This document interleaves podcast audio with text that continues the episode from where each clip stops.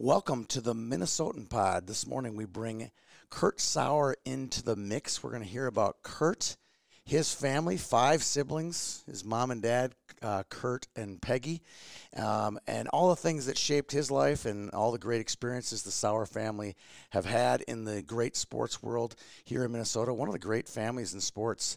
We're going to hear all about them today. Hope you enjoy it.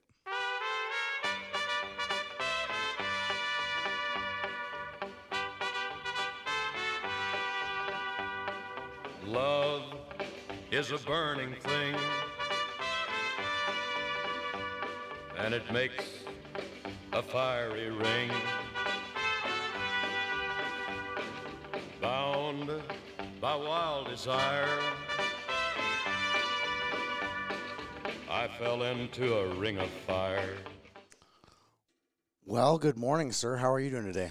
Doing great, doing great. Thanks for having me. This is going to be a lot of fun. Um, kind of a one of a kind pod. Usually it's all about you, right? It's like, you know, tell about your life story, you know, successes, failures, all that stuff. Today we're going to have, we got a lot of characters in this play. Um, your parents, we talked a little bit about them before the show. Um, you had a great athletic career. Your brother Michael did, but so did your brother Craig and Kent and your sister Kelly and uh, Teen, as you call her, Christine. Uh, she hers got a little shortchanged uh, early in her life, but we're going to talk about those guys as well and what it looks like growing up in the Sauer household. You excited for this? No, I'm I'm excited. It was it was a good time. It was a good time growing up there. Um, so was it always Sartell? Maybe we should start there. You know what? Um, we moved off a little hobby farm in Gilman when I was eight months old. So for me, it was always Sartell. Okay, Same and you're number and you're number four in the family. Number four. And bef- let's just get it on the table right away. You said this to me, and I'm like, I gotta get to this right away. We'll talk about each of your siblings, but you said the oldest three, Craig, Kelly, Kent, were by far the best athletes Yeah, they're the most dynamic. athletically. Yeah. So uh, you know, my little brother was high in skill, especially in hockey. Um, That's Michael. yeah, and I would say he was a little more. The skill he showed was, you know, not as easy to see by by a person or the layman. Where when you look at Kelly, you know, my sister, you look at Kent and Craig, anybody could see that they Right. were the best out on the field. Right. Just right. what it is. Okay, and but if you look at the math, uh, Kurt, you played in the NHL. Michael played in the NHL. That's saying something. And Craig obviously played in the NFL for a handful of years. Yeah. four or five years, maybe. That's correct. He was down in Atlanta for three, then came up for the Vikes for basically, let's call it a year and a half. Okay, all right. Uh, so let's start before we get to your siblings. Uh, I think your your parents, uh, Peggy and Kurt, know you. He's a C Kurt and you're a K Kurt, correct? Yeah, he didn't want me to be a junior. All right. That was the big thing. Didn't want me to be known as a junior. All right. So your dad uh, was somewhat of an athletic hero too. Did he go to? Is he from Royalton? Royalton High School? Yeah, so Royalton, just above St. Cloud. Um, that's where you know they were both born and raised in Royalton, and he yeah he was he was actually a basketball. He he played you know in a small school you played all sports, so football, basketball, and baseball, and he he had a. Some scholarships for basketball, but instead, when he got drafted by the Twins, he went off and played baseball instead. So how many years of minor league baseball did he play? You know what to tell you? Two the- or six or? Just you know what? I don't even know the exact. Yeah. But I can tell you how it ended. Okay, great. You know, he was in the twin system the entire time. Yeah, yeah. So, So some scout must have heard about this kid from Central Minnesota and said, "We got to get him." Right? well, yeah, he was pitching on town team as like a seventh grade. He was their starting pitcher. Stop. Yeah, it. no, like he was he was playing against men early, early, early on. And when you played on the Twins, the catcher there, they didn't have radars, Right. And and all they had was a catcher, and he was. One, there was two guys that were the hardest thrower, and he was one of the two. right. So he was a, he he must have threw a hard ball. That's all I know. He must have threw heavy. Now we talked a little bit about. Uh, I know you and your brother. Oddly enough, Kent, Yeah. which is really confusing, by the way. If I screw it up today, if I don't screw up today, it'll be a miracle, right? um, but he's a big lad. You're a big lad. Was your dad a big lad, or how? do- Where does he rank in his family as far as how big he is? No, my my dad was big. Um, Okay. He was big, but I think his his brothers, like Uncle Sid, was Yeah? bigger. Really? He was a mountain of a man, big dude, um, big people. Let's just put it that way. Uh, so my dad was big, but I once he was definitely not the biggest boy, but he probably could move the best. Okay. Uh, you know, I think Uncle Sid would have had to been alignment, right? Right. But he's, you know, I Where look your at dad my was more of a tailback or Right. wide receiver, quarterback, whatever he wanted, linebacker, whatever kind of he wanted to play. That kind of more kind of like your brother Craig, right? Per- yeah, Whatever. or the rest of the family. Yeah. But uh, you know, I have a my third kid. You know, he's six foot one, two thirty, and people get a will call his weight off by forty pounds. They'll think he's one ninety. Really? he's just a Big. thick human being. I've seen him. You He's know, a big kid. yeah, and then you got Kent. Like it's always fun. You know, my my I do, I'm dwarfed by my brother Kent. Yes. Dwarfed, and people are like, you know, I, you don't have to go far from my house to understand that. You just ask one of my boys, and like, Dad, when I hug you, I can I kind of wrap you. When I hug Uncle Kent, I think I just get his ribs. you know, just the side ribs. So big people. It's true, and the, the- one of my favorite stories that you've shared with me about him being a few years older than you. Uh, I think it was like you said. I spent one summer outside because Kent scared me so much. Yeah, you know what? You know what? It was it was a good life. Mom mom worked part time. She worked at the hospital, so three days a week she would go to work. Two days she didn't, and so if if the Those are the wrong two days, yeah, right? and if the ripple happened, if I happened to throw a little stone, maybe a piece of sand touched that water and made a ripple, all of a sudden I had an older brother that was calling me on it, and I, and our storm door took a beating. Took a beating. we would run out, and most people have to push a lever to go out their storm door. Well, we would just jack it, and never worked any. You know, I don't know if it ever worked per se as it should. Yeah. But my my mythology of getting chased by my brother Kent was I had to make it to the neighbor's mailbox, which uh, the Bedenberg's neighbor box mailbox we played with all the time. But he never really chased me past that, so I wouldn't even. You up. knew, right? I I never got chased past that, and so I wouldn't even look back until I hit that mailbox. Then you And could then, look. Then I would check if he's in the road or not. If he's in the road, I just would keep running, and then he would walk back as long as he made me run far enough, and then I just hang out outside a little bit. I'm having PTSD about my uh, being the youngest in my family. I've I spent Yeah. many times running out the door and getting chased. That's right, and there's you know what, nothing wrong with it. No, nothing no, wrong it teaches you, it. makes you tough, right? makes you tough. or faster. Or faster. Yeah, yeah, I like that. I like that. All right, so, all right, so Kurt was an athlete. Uh, tell me a little bit about your mom. She's you. You, know what, you see your your eye eyes sparkle when I use your talk about your mom. Yeah, I love my mom. And uh, so she was the lead cheerleader, right? She played when there was no sports. I always smile. Um, you know, she was kind of her her mom was the teacher of the of the community, was an elementary teacher. But yeah, she she's a she's a motivated lady. Let's just put it that way. She she got things done. Um, she took care of us, did a great job. You know, she'd hold down the home front. Dad would be working. He was a drywaller subcontractor, so he ran his own business there. But yeah, my mom, she gave me a few nuggets that are just good stories, but they, they shape, you know, you don't realize how impressionable Yeah, the couple stories are until you get down the road and you start thinking back and, you know, you play hockey and this story comes up in your head and you're like, well, there's my mom's voice. Yeah. Why don't I do that? You know, So your mom would get it, get after you, or No. what would she encourage you? what would she do? So, so here the couple stories that really shaped, um, in my eyes, just the way I look at life. One was we were in, uh, I was in fifth grade, uh, and uh, in Sartell, and they had did, a did Sartell have a hockey association? didn't have a hockey association, so we had to go to St. St. Cloud, Cloud. Apollo. Yeah. Um, they actually got one when I became a ninth grader. Was the first year they actually had hockey, but I was already in the St. Cloud organization right. that way. Um, and so both me and my brother Kent um, played at St. Cloud Apollo. My little brother played at Sartell for a little bit, then he went to St. Cloud Tech. And Craig went to play at Sartell. Sartell all the way through Sartell, he didn't play hockey. Yeah, Car- Kelly Sartell. We're gonna get to Craig and what he would have been as a hockey player. We'll Yeah. get to that do, for do sure. You, do you want the story? I want to hear mom story. first. Let's we're seeing top, and we're gonna go all the way down to Michael at the end. because uh, so my mom um, two stories that i would say are a couple of the biggest you know ways that i can say really shaped me is so we fifth grade we had a extra project that people got picked for and you're like what's an extra project well it was a two three page paper you researched it did an essay and Yeah. you had to do it as extra no no extra credit no grade kind of deal Yeah. it was just you got picked and so anyway so i'm thinking man this kind of sucks right i got extra homework My all my buddies don't get it. It's A couple buddies are getting it, but I'm like, I got extra homework, so I do this. You know, put something down, and my mom looks at it and she's like, "You handing that in?" And I'm like, I just look at her. I don't think I said a word, but in my head I was like, Yeah. I guess not. Yeah. I guess not. And she sat down with me, and by the end, I had a 10 page paper.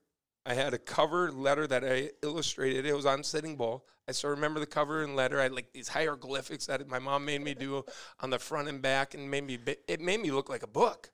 Yeah. And now I and she helped me. She helped me with this, right? She was typing and like that's one thing.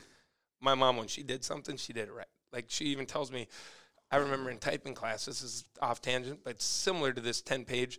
I'm like, man, I can't get 40 words a minute. Yeah. Yeah. Yeah. She's like, on a computer, and I'm like, yeah. She's like, I was doing over 85 on a manual, and that's exactly what I did. I just paused. I'm like, yeah, that's not me. That's not me, mom. But anyways, so we do a 10 page report, bring it in, and by the end, the person that was running, Mrs. Carr, says, "Hey, Kurt, can I keep this for next year?" And I'm like, "Sure, use it as an example, no problem. Here you go. You know, you can have it." And so what I, what I learned from that is basically whatever I'm putting my name on has to be my best. yeah. It's not going half, going three quarters, going ninety percent. You can't be proud. So if you're going all in, if you're going to do it, you might as well go all in and ma- and be worthy of putting in your name. And that's probably what your mom impressed you on probably everything you did, right? Everything, everything. And so then we'll go to a hockey play. So I always tell people, you know, I wasn't the best hockey player, but I could handle the two on one. I could gap up. I could handle one on ones. I Yeah. could do certain things. I had a really good stick. Um, that's you know, I could break up plays. And so I remember I was in squirts. I was at Sauk Rapids. We played minor hockey at Sauk Rapids because that's where Sartell kids played, Sauk Yep. Rapids. And there's a county fairground there uh, where, you know, Arena East is. So Arena East is in the county fairgrounds, and I remember the game. I remember. I don't. I can. I know which. It was one of two goalies. I don't know which one. It was, it was either Hinkelmeyer or Chaika. But long story short, I'm going down, taking a two on one, and I forced this guy wide outside the dot. Yep. And he basically shot in between the dot and hash marks on the outside, and he scored short side on my goalie. He scored short side on the ice, right? We're stand up goalies back then Yeah. Yeah. and uh, scored short side. And I'm like, ah. and I kind of go and don't even think. Take away the pass, push the guy to the outside, you know, whatever, right? I get back in the car, and my mom looks at me and goes, Kurt, you just let him shoot. That was like her comment to me. Like, Mom, what are you talking about? You don't know anything about hockey, I right? no no. I'm like I I'm, I'm like, let him shoot, let him shoot, let him shoot. Where did I just let a guy shoot? That's what in my head. So I was legitly saying, "What are you talking about, mom?" She's like, "When they scored, you just let them shoot." And when she said shoot, she puts her hands up in a fist and pulls down and goes shoot. And I'm like, "Are you talking the two on one?" She's like, "Yeah." And I'm like, "Mom, I had a two on one. I pushed the guy to the outside. I kept the puck to the outside. I gave his work, eh, You know, I pushed the guys to have the worst angle possible. Goalie has to take something away, Right. and that was it. That was the one block. It was a two block drive, silent the rest of the way, and on the way home, I'm like, "Well, you don't need to let him shoot." Is that what she said? In my head, no. Oh, yeah, In yeah. my head, because I just had my mom saying, "Let him shoot," and I'm like, "Mom, you don't know anything about hockey. I don't want to hear it." Right. Right. I'm- right. that's what So I would, that's what my brain would have said. yeah. 11 years old telling yeah. my mom this. You Yeah. know? And uh, but on the way home, it just keeps ringing. You you let him shoot, Kurt. You let him shoot. You let him shoot. I'm like, yeah. Why do I have to let him shoot? You know. So on a two on one, I was really good at that in the NHL, and I think that's what I was able to do. Is I was able to handle a lot of time two guys, and versus some guys only handle one.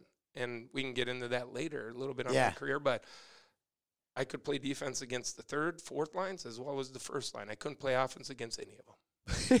But the two on one, Hence the plus minus. there you go. But the two on one, just let them shoot. Right. All right. So let's just rock. So got through mom and dad. Oh, Yep. dad. Uh, I want to hear the dad. Uh, your first time on skates, or one of the first few times on skates, you didn't exactly look like an NHLer out there. No. Um, was it? Are you going to blame the skates, or are you going to blame your athletic ability? Well, actually, I'm going to blame Centennial Hardware Sports Star. All right, here we go. Good, Okay. good, good, good. So anyways, they did we- the old grow into it. I'll, I'll yeah, I'll- I'll, I'll start back a little bit because so we were good athletes. Yeah. when and so how me and Kent actually got into hockey. We were the first ones to get into hockey. Um, Dad knew nothing about hockey, but we were swimmers. And you know, I took state in swimming as like an eight, nine year old. My brother was, I am Kent was, you know, I remember he had like a hundred some temp, took second and state. We were probably one of the better swimmers for our age group in Minnesota. Really? Yeah, Even Kelly? Kelly, yeah, she swam too, and that's Yeah. how we got into it. We didn't take swim lessons. Dad just says it's three for one. We're all in the pool. Right. And Kelly swam competitively, and yeah, she was really good, and we competed in state, right? And uh, the swim coach goes to my dad, and he's like, "Kurt, you know your kids are really good swimmers, and if you're a really good swimmer in Minnesota, your kids will be kind of average Right. because he's like California kids, It's like golf or baseball, Florida, right? yeah, Yeah. a little bit, right? Yeah. you know, you have to be exceptional, right? There's you can make it, but it's just not. But he's like, if your kids play hockey in Minnesota, because your kids are good athletes, if they play hockey in Minnesota, and they're the best hockey players, then they'll be one of the better ones around. And Dad thought about that and said, yeah, you know what, you're right. So when the hockey season came up, he went to Centennial Sports Store, puts down his credit card, and he outfits me and my brother Kent in gear. Stop. So it wasn't a kid from the neighborhood said come and play. That was it. And so we went to Centennial Sports Store, got all dialed in, and we went out. And now Kent took off like, you know, duck and water. Just boom.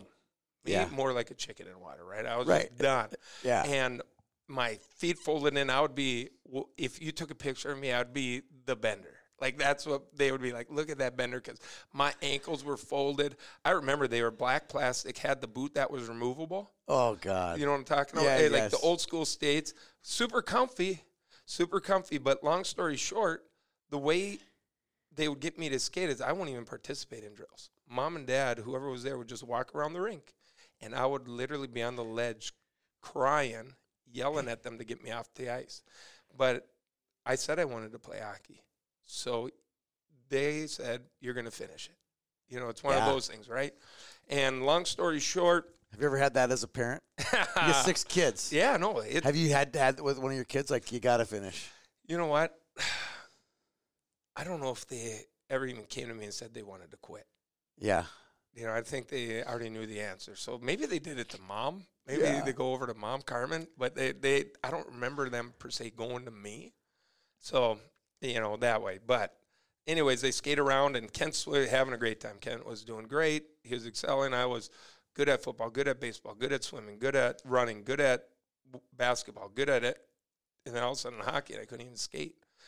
And so I probably was miserable. And dad said, There's no way this kid's going to play next year. Anyways, he puts us in a skating clinic. I think your brother Kent said he'll never make it past squirts. Yeah. so he put us in a skating clinic in the summer for me and Kent. And, and I can't remember the gentleman's name. But Yep. he was a power skater. It did some power skating even for like the Islanders. So big time. That's what I remember. Um, and after the clinic, my dad said he came up and he said my skates were too big. And that's why I was skating like that. But he didn't say it that way. He go he goes up to my dad, who's a big guy, you know, six foot two, 230, 240, you know, similar to all of us. And he goes, If you bring that kid with these skates tomorrow to this clinic, I'm going to punch you in the face. Stop it. Yeah, and th- that's what he told my dad. My dad's like, "Well, I guess we got to go get some new skates." And we got new skates that fit. I started skating, and Dad said there was no way I was going to play the next year. And all of a sudden, I decided I wanted to play hockey. This is all the skates. So- it's true. You know what? And and yeah, I think skates is a big deal in hockey, and I think the lie of a stick is another one that's really hard for people to understand. Yeah. But those are the two things. Like if you could get your lie dialed in and your skates dialed in, life gets a lot easier. It does. It does. All right, let's talk about your brother Craig, who did not play hockey, but arguably, if you could, if you look at it, might be the best athlete in the family. You you think he is? The way you talk um, about him, he, he With was. Craig and Kent, they're just two different animals. But yeah. What did you call him? Did you call him the Bulls? And they, yeah, two bulls. Yeah, Yeah. they're they're both they're both dominant when they were on the fields. Like there was everybody knew who Craig was. Everybody knew who Kent was. I just so Craig would have had to start hockey at like sixth grade. And Yeah. Dad gave him the option, but he wanted to be Michael Jordan, right? Was he a hooper? I didn't know. yeah, that. he was a hooper to start. He loved it. So he's Okay. six foot two, six foot three, and in ninth grade he was doing alley oops. He used to sit on the driveway with a radio going, strength shoes on, and a chair, and do thousands jumps, thousand jumps a day Really? on his own. He dad said, Dad brings up stories. He's like, Kurt, do you remember running around the house being timed by your brother while he did dishes? I'm like, what do you mean? He's like, when you were little, your brother Craig, because we did the kids did dishes in our house. Yeah. Just what it was. Mom would help out sometimes, but the kids did dishes, and Craig would. It was in the front window, and Craig, I guess, would holler for us to start, and he would time us, and we would run around our house, and then we would yell when we would cross the finish line, and he would tell us how fast we ran, and he, he would have us do stuff like this all he was time a coach too. all the time. And we would be able to, we always had two people that would do dishes. The younger kid would do the drying, kind of get the table empty, that kind of thing. So that was me and Kent. And then the older ones would be in charge of washing and get everything dialed, and that was Craig and Kelly. Yeah. Well, Craig wanted to listen to his own music, and he couldn't listen to the music he wanted to when we were there. So he'd kick us out. He said, If you go outside and play, I'll do your dishes. So we would go out and we'd go shoot hoops. We'd go throw a tennis ball against the garage. We'd go run across the street and kick a football, whatever. Craig said, just get out and do some kind of sport. Yeah. And that was the p- repayment. So Craig could have shaped us a little bit as athletes for sure. Yeah. But Yeah, yeah, yeah, and then yeah. Kelly didn't. She made us stay there. So long story short, mom always goes oh, oldest and youngest, me and Craig, and then Kelly and Kent. Kelly and Kent got in fights. All of a sudden, Really? I would have to go with Kelly. I went from Craig getting outside to play. Now I'm buckled into the kitchen doing dishes. Wasn't a good trade off for me. I thought Kent kind of won the better one of that one. Yeah. He got the fight with Kelly, and he got a better deal out of it, and he got rewarded for it. I thought that. I, I- thought I'm as sensing, a parent I'm thing, sensing that was uh, bad. No, that was yeah. a that was a you bad deal. make you need to exact some revenge on Kent. That was a bad deal right there. That was one of the worst deals I, I remember. My parents, I'm like, I don't know how you guys came up with this idea. I love But it. Anyway, So, yeah, you've said this to me a couple times about Uh, Craig's athleticism. I obviously he was a linebacker at the University of Minnesota, but he came in as a quarterback. yeah, he was so. I, you know, people always say, "Hey, what's more physical?" And back in the day, they didn't realize how physical football was compared to hockey. Right. Now they have studies and it's all out there. Like it's not Yeah. even close. Correct. But back in the day, they didn't. And I remember Craig's senior year, we, you know, we weren't allowed. My dad said you watch the game. oh, Whether really? Basketball, football, baseball. Six kids. He's bringing us to the game, and we couldn't run around in the back and play catch with our buddies except in halftime. We were sitting down watching the game, so we were watching. Like we were probably Craig and Kelly's biggest fans. Yeah. Like just admired them, and they were phenomenal. I always people that say, "Hey, so what hockey did you watch growing up as a kid?" I'm like, "Hockey." Never. Never saw it.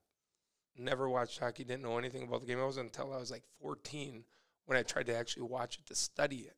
Yeah. I never watched hockey. It's We hard. It's hard to be good without watching it. I, th- I think there's something to be said about that. I agree. You know, like especially hockey, it's, it's unnatural. But so Craig was going. It was his senior year, and they were going up to Virginia to play this Virginia team that was really good, and they were a bunch of hockey players. And I think the coach quoted, and they said they, they the newspaper asked, "How are you going to handle the physicality and the speed of this Sartell team?" And he's like, "Our kids are hockey players. They know how to give and take hits. Physicality, no problem." Really? Yeah. So the coach, my brother played free safety. First play Virginia had offensively, the coach called the option, quarterback option. The free safety job is to take out the quarterback, Right. but he called it. And I'm like, I don't know what the coach was thinking because he called option. And I know what my brother, you know, like when I look back, I know exactly what he's supposed to do. He doesn't even care if the ball's out of his hand or in his hand. He takes gonna- the quarterback Yeah. and literally goes around the corner and pop. QB knocked out. Done. First play. And that was first play. So then the second play, they run a sweep around the other side with the running back, and Craig hits him, KOs him out of the game. First two plays, they knock out the star quarterback and running back. They go on to route. Yeah. That's how good my brother was. You Yeah. don't. You don't test him. Yeah. Um, he goes on to the University of Minnesota. Did you think he was going to play quarterback at the U? Yeah, no, you know what? He was so he was a phenomenal athlete. Like he, when people say, "What's that mean?" I'm like, well, like USA Today quarterback out of Minnesota, that doesn't happen often. You know, Miami, Florida State, anywhere wanted him. He he could have went anywhere. He blew out his knee his semifinals games against Delano in the Metrodome, Right. and I think that affected his decision a little bit. But he went to U of M. Um, was uh, you know they had a senior quarterback, Marquel Fleetwood, great guy. Um, went and played for a coach, uh, Gutekunst, and everything was fine. And then all of a sudden, Gutekunst, you know, they parted ways. U of Yeah. M parted ways, and Jim Wacker came in and came in with a new QB. Was his nephew, yeah, it was his nephew. Brian. I think it Right. was Schade, something like that, right? Right. Yeah, yeah, yeah, so you know, good for him, right? Good for the quarterback. But Craig saw uh, that that window close, and he's like, "What else can I do?" Well, he's like, "I can be a linebacker, no problem." So he went from being a quarterback. he weighed like two fifteen. right? He went from. I remember when he first started. I was like, "How is this guy, the safety, going to play linebacker?" And he did. Yeah, he was captain of the team. Did great. Again, loved watching him play. I remember him playing like Mike Alstott. Like, I remember- Yes, I remember it's like a 59-56 game. Do you remember that game? Right. You know, Marshall Faulk. Back in the day, he played them. San Diego, you know, like Yeah. there were some fun guys that I got to watch play against my brother, and it was a good time. So, but yeah, no, my brother just to think that a person from QB. So I think he was just like a generation ahead. Yeah. Because now that you look at these quarterbacks, they're linebackers. Yes. They run like the wind. They throw the ball. They can. They're agile. Very. And we're back in the day it was Dan Marino pocket passer. So yeah. it's not one thing, but I think today Greg would have that would have been the, he would have been a good good QB.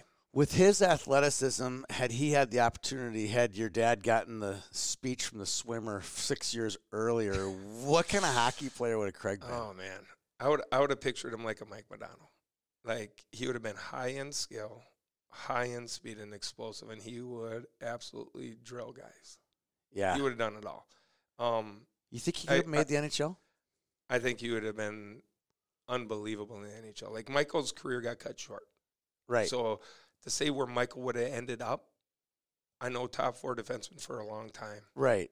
Top two, could he have been more? You know what I mean? You never Right. know, right? Yeah. You never know. But Craig, he would have been a center. You're Yeah. right in the middle of the family, so you've seen both sides. You, yeah, and, and I and I was always bad compared to my brother, so it's not a big deal that way. Right. I, Yeah, I, yeah. and that's what I just the way it is compared. My explosiveness wasn't quite as explosive. My strength wasn't quite as strong. My was never quite as like these other guys. My skill wasn't quite as, but I figured out a way to play, and I think that's one thing I think everybody in the family does have is between the ears. It comes down to Yeah. and the mental toughness. And I know my dad, like he was on the pitching mound. He's like, Kurt, still today, I still say it. You know, he'd say, talk to yourself. And so if I have a doubt that would come into my head, I, I do real estate. Yeah. And if I have a doubt that comes into my head, my kids audibly, I will say, I'm going to win. I'll Yeah. just knock that doubt out with, I'm going to win. wow. That- and that's and that's one way I would get through a lot of my, you know, through a lot of things is that because doubt's part of everybody's life. I don't Yeah. care what you do, but Dad would say you got to talk to yourself. You got to visualize. You got to know where you're going. You got to have a purpose. So he would tell us to write um, our goals, and Kent would literally, you know, on the on our ceiling. So we. The first thing we do and the last thing we do each day is look up and what look at what we want to do and where we want to be. wow. You What know, was yours? you know what? I never put my goals up Because you're embarrassed, or because I had Kent next to me. right. I, I never did. because he would have made fun of you, right? He would have made fun. This is so, like, to this I know day. what it's like. To this day, you know what I'm scared of? Gardener snakes. Yeah. Scared of them. Which words, Gardener snake or Kent? Well, they're they're one and the same now. Okay. Yeah. But my brother used to chase us with these gardener snakes. Oh my god. right? Just chase us. And I never knew. And all of a sudden he gets to older, and when he sees a garter snake, he's like, oh, and he would say how bad it is. And I'm like, what are you talking about? You used to chase us with these. He's like, I'm just making sure you were as scared of those as I was. right. You know what I mean? So little stuff like that. Guy's So, a genius. so yeah, he is actually. So long story short, the you know he would have his up there, so I'm sure I even got to look at his goals. But Yeah. I know I would go through mine in my head. Yeah. I know before bed, Dad Craig Craig would basically say, "How many push-ups did you do before bed?" We had this nine at nine. I would do push-ups and sit-ups through all nine songs Really? because the next day, Brother Craig was going to ask what How I mu- did Really? every day. How much older is he than you? Uh, nine years. Nine years. So he, he was a little bit of an idol, right? Yeah. So He- he was 14, you were five. correct. Right? So that's probably when he was timing us around the around the house. He's 16, you're seven. Yeah, right? he used to. He used we. He probably was- came home from Sartell from the U and was checking in on you, right? Yeah, so he's ninth to twelfth grade. He's there starting QB, Yeah. and I remember running routes across the road for him, and he would be throwing a ball at us, and I would still try to catch This is like a, a regulation ball when you're High like school ball. seven or eight years old. You tell me how big it is. oh my gosh. And it was It's the just size of a pumpkin, right? right? And I was never able to catch them. Ken actually had nice mitts. Ken could catch them. Like Craig used to send us out in the outfield and hit baseballs, and we were probably five, six years old. Ken would be able to catch them, not so much me. It's just the way it was. But I remember those, those footballs. It would, they, I was never strong enough to grab it. They're never strong enough. Never strong enough. So I would have to try to. Get, the only chance I had is I would have to let the nose of the ball hit my wrist, inside wrist, and it would bruise. Yeah. But that was the only way, and every time that was the only way I knew I could catch a ball is I'd have to have it actually hit my arm perfectly so I could actually catch it. Yank it in. All right, let's talk about Kelly. Uh, you've told Yeah. me she was quite the athlete as well. She has some state records or top ten I, scorer you know? I hoops, believe, yeah. right? So I always say this is the way I. She was basketball. Like so, she started in eighth grade playing varsity. She was phenomenal basketball player. She did swimming, but basketball. I always tell people when she ended, she was eighth all time scoring in Minnesota. She could have been better, could have been worse. Yeah. But in my head, that's what I remember, and I hold that.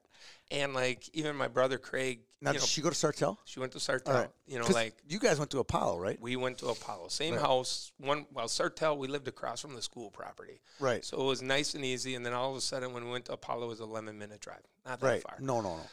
But yeah, Kelly was unbelievable at basketball. Like she was. Now, did they go to state and stuff? Did She didn't make state. really? Like, Okay. she didn't make state, but like if you needed a big shot to be made, no problem.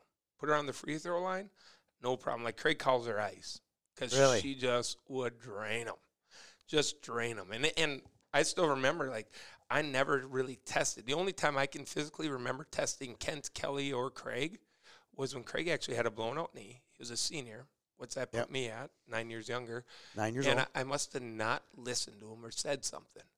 And we had a brick fireplace, and I ran around the brick fireplace away from him, and I ran out the door. Yeah. And he had crutches, and that was probably the only reason why I said anything 'Cause in my whole life. Because I know he couldn't catch me. I've been here before. but uh, yeah, so like Kelly and Kent, and I, I would look at it, and I always people like say, "Hey, you ever test people?" I'm like, "Well, not if I've seen them get tested and realize I can't do anything." Right. So like Craig and Kent both, like Kent was in ninth grade benching over 300 pounds, biggest guy in school, Yeah. fast, just brilliant. And Kelly was, I didn't, I didn't even get close to Kelly's bench press and lifting with her until I was like a sophomore. That's how weak I am Really. compared to her. So she was, she was So she was like, lifting and yeah, she could, she could throw up weight. Really. Like, her and Kent could both throw up weight. And I remember in the Kent was big. I don't know how old we were, but I can still remember in the kitchen, the little alley in the kitchen, and I see Kent go after Kelly. Kent just like to test people. Yeah. It wasn't that he was uh, malice about it. It was like this is going to be fun, kind of deal almost. and he would test them, and he went at Kelly. And I watch him go at Kelly, and Kelly doesn't move an inch. Really. No move. Just literally just boom. And I was like, there's no way I'm testing Kelly. No way. Yeah. And and that, to this, that's just the way it was. Like I had no chance of anybody pushing anybody's buttons above me without getting absolutely slapped. And she went to St. Ben's. She went to St. Ben's, yeah. So she went to St. Ben's. She was a great basketball player. Again, I would sit on the sit in the bleachers. We would watch every game. I still remember her play, and she was a competitor. And she went to St. Ben's, played for a year, and then she uh, went basically to St. Ben's for school, and she went pre med. Yeah, And right now she's a doctor, and she's she's phenomenal. that's uh, phenomenal. And I and when I read a story about your brother, and Kelly got as much pub, pub as your brother about how she's helped him with this post concussion from uh, Yeah. his career and stuff like that. So Yeah, she's sh- doing some good stuff in central Minnesota, right? She's amazing. Yeah. Where does she, she live in, Sartell? yeah, she's so she's in Rice, close Rice, to the okay. off Highway 10, Little Rock Lake, but um, in that area. But yeah, no, like what she does and what she knows about uh, concussions, it's amazing. And you know, again, we've all had them, so maybe it pushed her a little more harder in that direction. But Yeah. she's always been a giver, always been a server, her whole life. Like she, she's always been there for us. So it's been good. Like that was our mom when mom was gone those two days.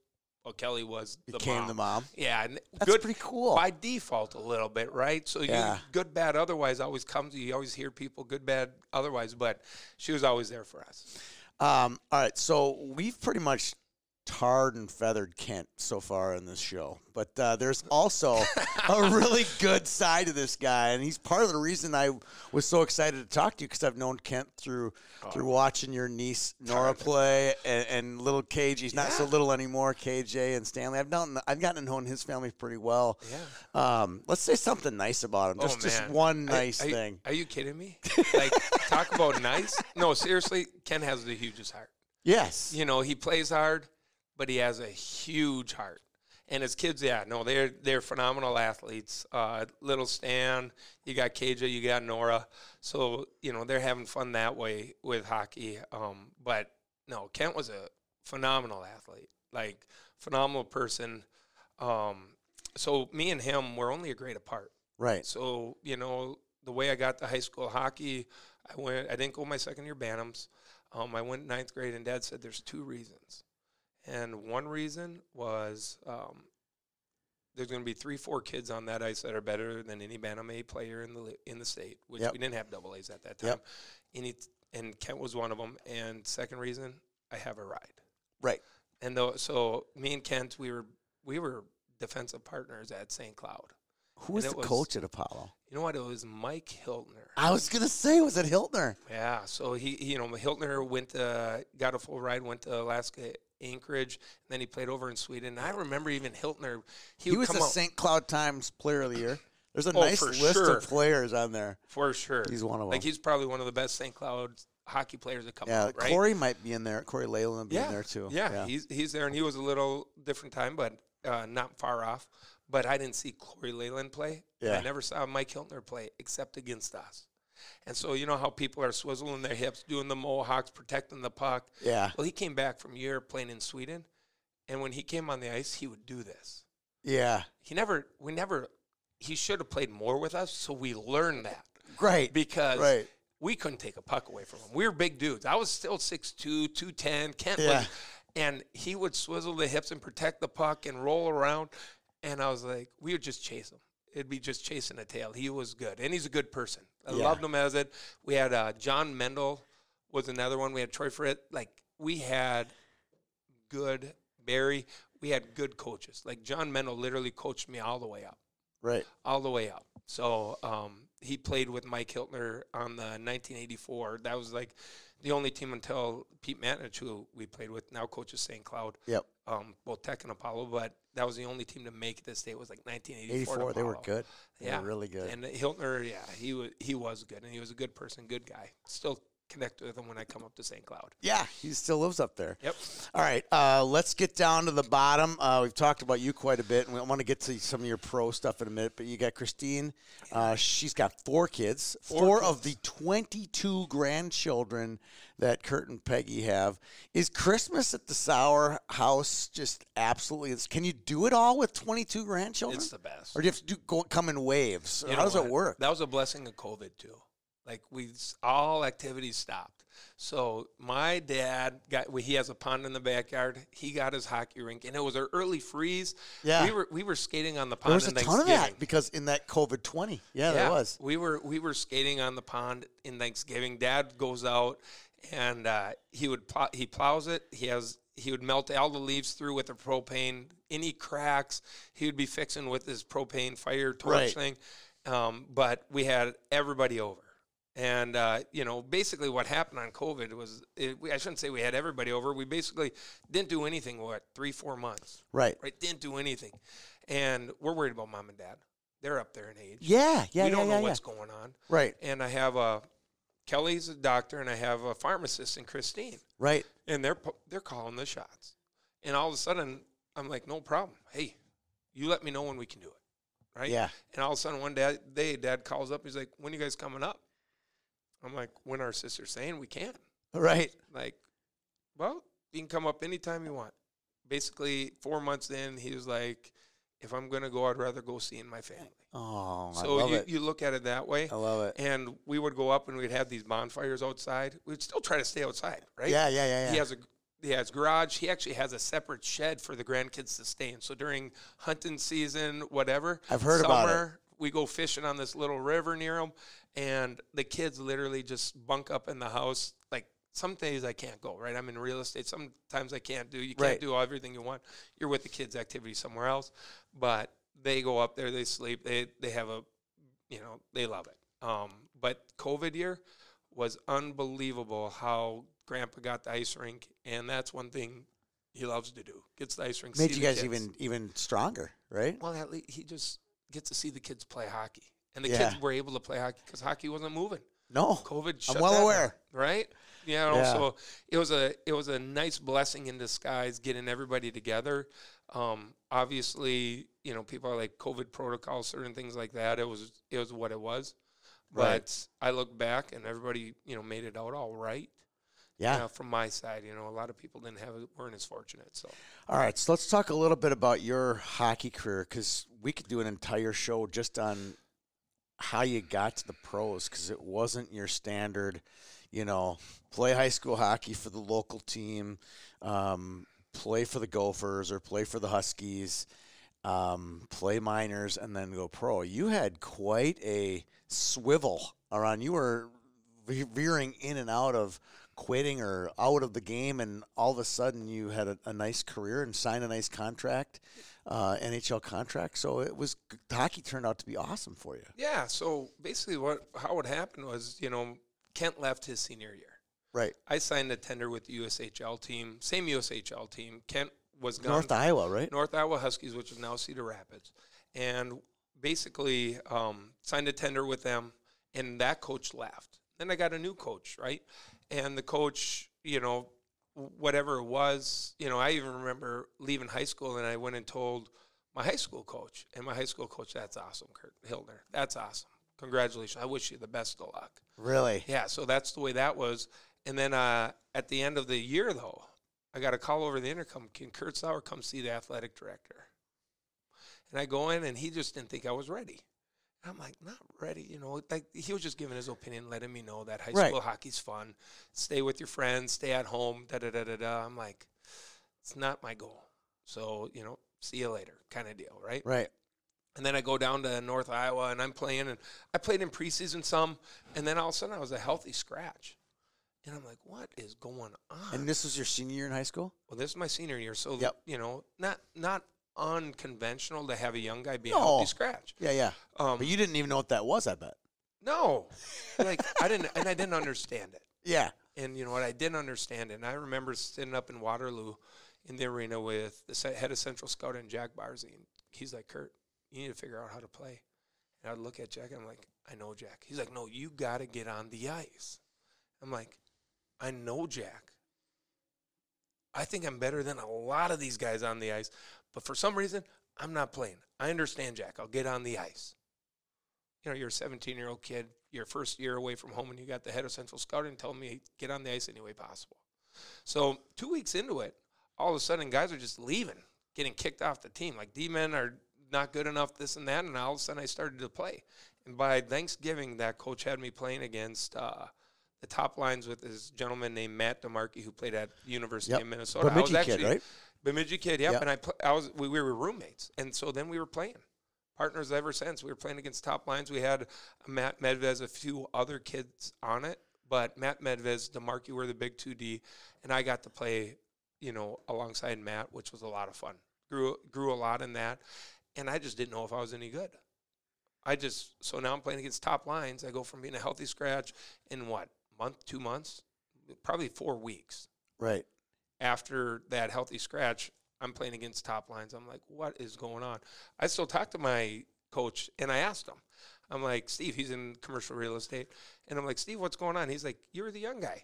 I'm like, It'd been nice to know. You know, it'd been Who's- nice who's to know. Steve? Our Nelson. I was It going to say Steve Nelson. Was he was our coach. Yeah. Right? Yeah. He Yeah, went, yeah, and, yeah. and after so after that year, he went to CC Yeah. and and was assistant coach there. He left, so now I got a new coach. So I'm going through my third coach in the USHL, and I go up to tryouts, and Kent did a year in Duluth, and he headed to the WHL. Right? Which team did he go to? Portland, Portland, okay. Winterhawks, and his advisor's name was Jeff Solomon. Um, the assistant to Jeff was Ben Hankinson, who now people know from Octagon and Right. you know common name around Yeah. Minnesota, Hankinson. So Ben's still doing agency that way. But long story short, they were my agents throughout the career. But Jeff's like, why, why don't you go see if you're any good? Because that's what I want to do. Because in all reality, I didn't want to go to school. Craig went to school as a football player. And he's like, I went other, and he's like, I went to Ben, you know, business management and marketing degree, whatever. He's like, I was spending eight hours, six hours on football, doing a few hours in the classroom, and it was relatively simple in the classroom. For him. know? Yeah, for him. Yeah. And he's like, Kurt, if you want to be an anesthesiologist, there's no way you're going to juggle both. I'm like, basically, that's what it, it came down to. If you want to be, you know, go pre med, you're going to have to probably give up uh, hockey. I'm like, well, that's no problem. I just want to see if I was any good. So, USHL, I was going to go to the USHL that year, go down Right. to Cedar Rapids, try it out, and I wanted to see if I was any good. So, Jeff Solomon got me hooked up with Spokane Chiefs. And so I went out to camp. But I before we went out to camp, um, the coaches for my new coach came over, and my old, the assistant from the year before, Dave Larson, played at the U of M um, at Minnesota, came over and said, "Kurt, hey, we need you. You're going to be our captain." You know, Dave's like, "You're going to get This whatever." at, this is in Cedar Rapids. this is Cedar going to Cedar Rapids, and they're sitting in my Sartell kitchen table. And no problem. I'm like, you know, Dave's telling me, "You- Kurt, you're going to get any college you want, this and that. And all of a sudden, the head coach says, I don't think you're good enough. I think you're going to it up out there. in the W. Yeah, he's like, I saw I there was this guy I fought at camp named Justin Mysek, and I we didn't I didn't beat him up bad, and I didn't beat him up or whatever. And he's like, you're just gonna get beat up out there. It's not you're gonna get chewing up. It's and I'm like, well, he doesn't like me, right? Right. He, he doesn't like me. I got one guy telling me I'm going to be captain. The other guy says I'm not good enough. So Well, all he- of a sudden, you know what? And uh, you and you he- coach. He was just trying to he was probably playing good scare cop, you. Yeah. good cop, Or- bad cop. Right. But I don't know if you go into any recruiting situation and tell a guy how bad they are. So I'm Ever. sure he re- he switched it because he actually is one of the most successful USHL coaches ever now, right? Yeah, yeah, You yeah. know, yeah. Carlson. So he's a he's a Oh, great. was coach. Carlson the, the bad cop? Yeah, that You're was the talking bad about? cop. Oh That- my It was his first year in, and that was it. So he obviously he switched it around. you Yeah. know, changed the tune because now he's one of the best coaches in USHL or most winning in USHL history. So even I look at back, the guy who tendered me was PK O'Handley. Yeah. He just stepped down. One of Another you, like those are the 600 two wins, right? two, yeah, yeah. two coaches. So long story short, I go to Spokane, and I'm playing, and nobody's that good. You know, you're talking WHL, and I'm out there, and I'm like, hmm, what's going on here? And there were some good guys, but nobody was exceptional, right? Right. I was nobody was you know quite at least that I saw, and so I'm playing, and Dad goes into the coaches, and they, we're winding down, right? You have to pay to go, so you keep your NCAA eligibility, Right. and they said they wanted me to stay, and Dad goes into the coaches, and he's like, "Hey, so my kid actually wants to go to college, but you know, there's a couple different routes, yada yada. But if he stays, he just wants to know that he's going to play. I need to know he's going to play. That this isn't just a ploy that you know one and done.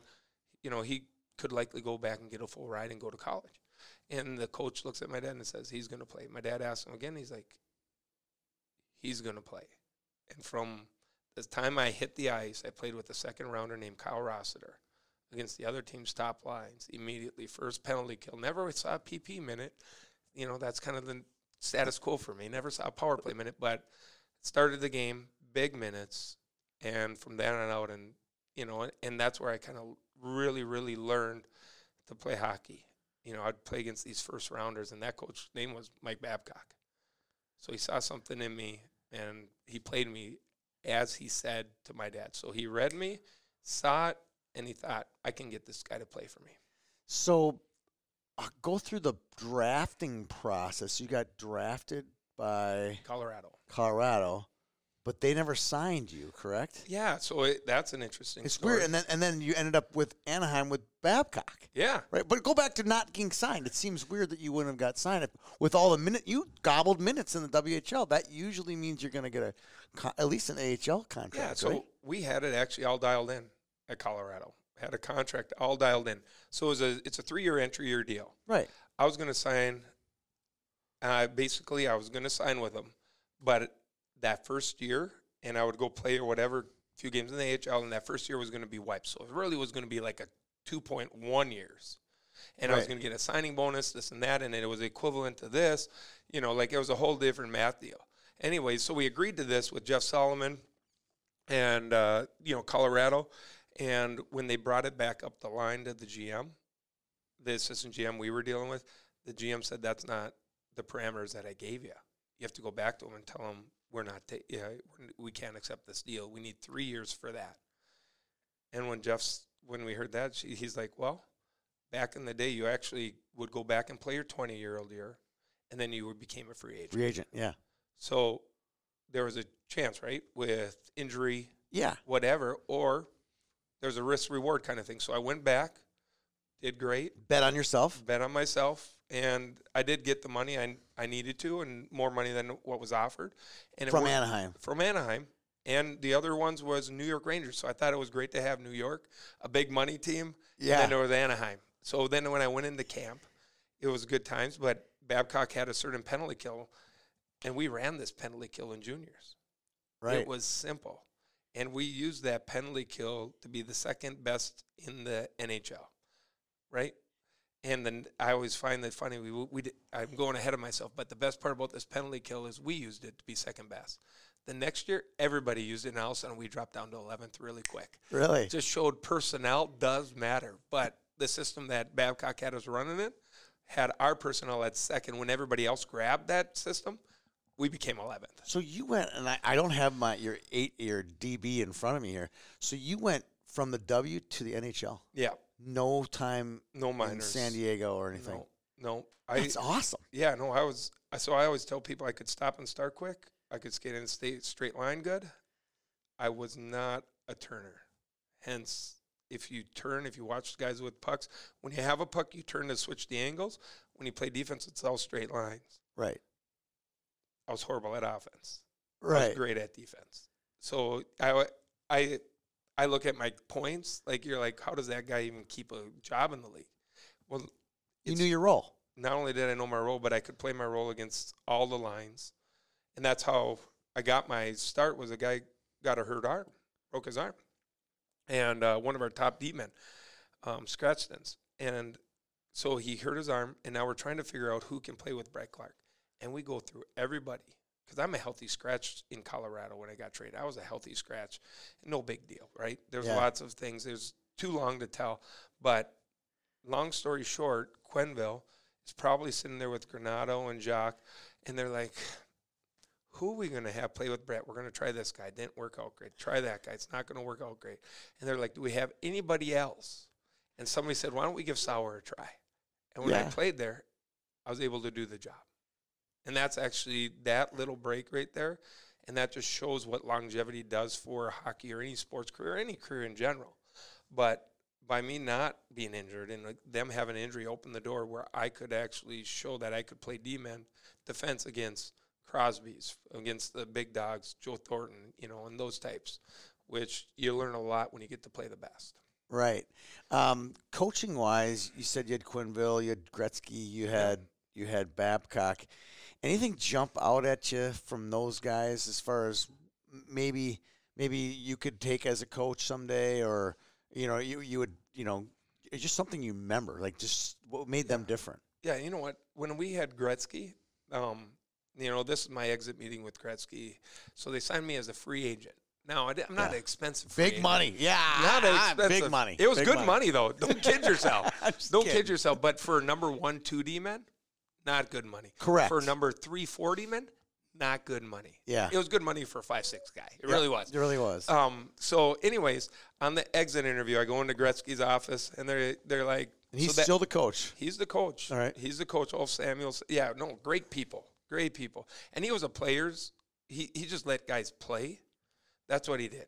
He like he treated the way he wanted to be treated. I felt. Right. So, anyways, I go into Gretzky's office, and that year I took I was on a penalty kill, and I took a shot from Mike Modano, a slap shot, and broke my foot.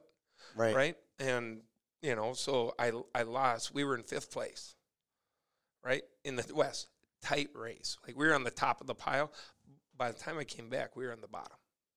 And that was one of the biggest compliments I got. As Gretzky said, I think, Kurt, if you didn't get hurt, we would have made playoffs. He's like the first two weeks, you know, practice of playing, I had no clue why we signed you. Then you started to play games, and you did exactly what we got you here for. And that just shows you how bad I was with skill, right? Puck, stuff like that. But when it came to games, that's where I played. And so that was probably the nicest, best exit interview I've ever had in my life. But there's a lot of guys like you now in the NHL. Have two. Each team has a couple of those, don't you think? Well, one on the forward side, and one on the def- on the defensive side. I, I think defense, you know, for the product, it's horrible. Right. For the entertainment factor, it's bad, right? Like if you could just have the forwards go down on the goalie and the goalie either make a fabulous save or the forwards make a fabulous goal, I think everybody's happy. Then all of a sudden you had these demon, like one guy named I played with was Ken Klee or Adrian Aucoin, and they would played forever, and they would just be able to slow the game down, make no mistakes, not give anything up, log heavy minutes. Yeah. You know what I mean? And I don't think the NHL product really wants that. No. So, but you look at Colorado, they had a few guys that Yeah. could play D.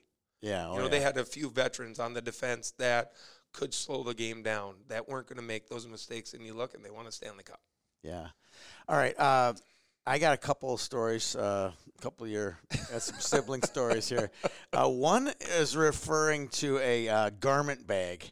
Um, did you once not have a when you got to the NHL a, a garment bag, um, or did you use maybe a plastic? Yeah, let's bag? talk about that one. That was a good one.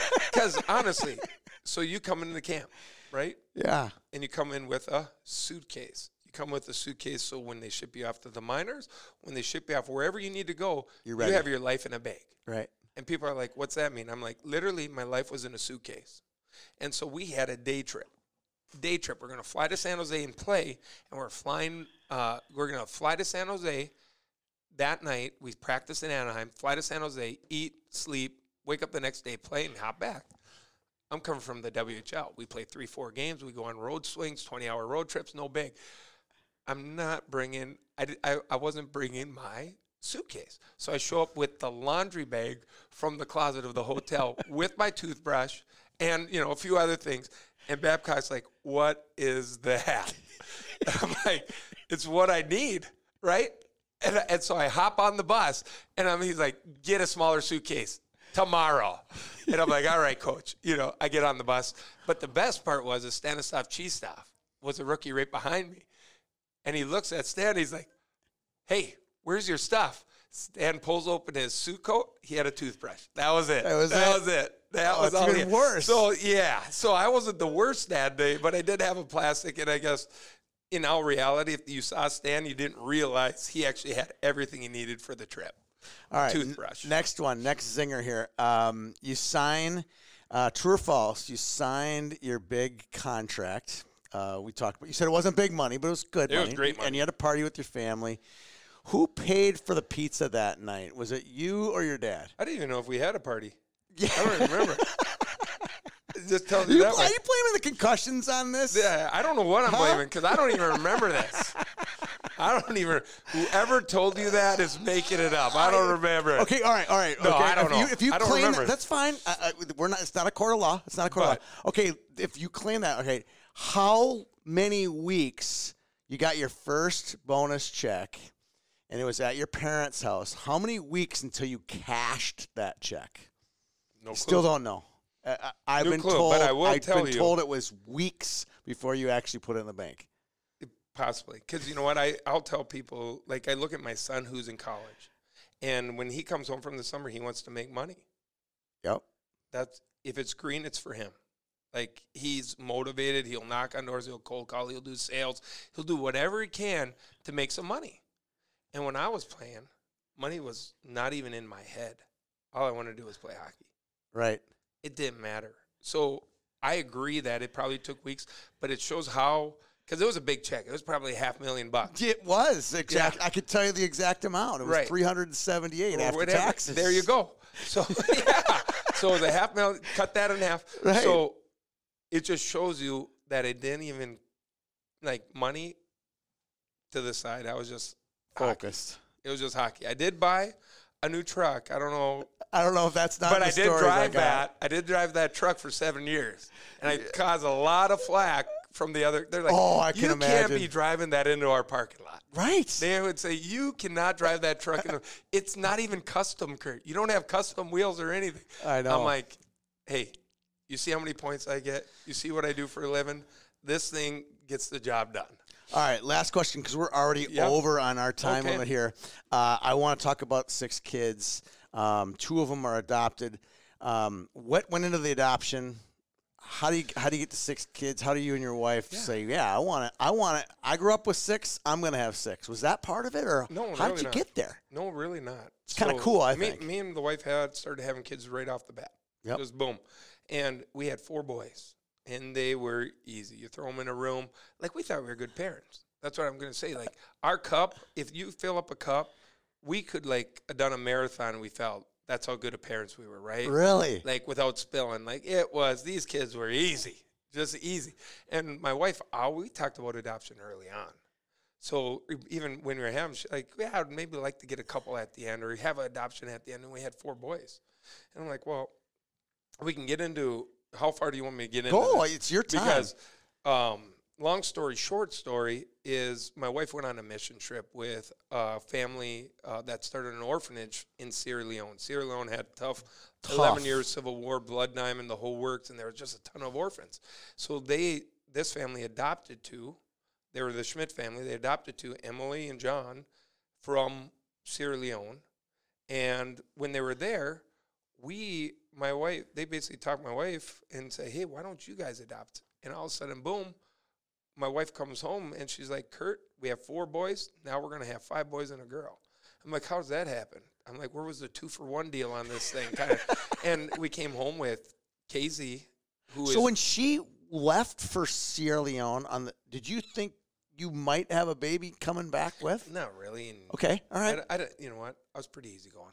Yeah. kids kids are never kids are a blessing um so more is better like there's there's one thing i get to take to heaven with me not everything do i get to but my kids Yeah. that's my chance right so um definitely never thought that four was the amount or five or whatever god gives us that way but she went over and you know i thought she would actually come home with a girl and Yeah. the first one she came told me about was little KZ. It was a boy. I'm like, all right, five boys.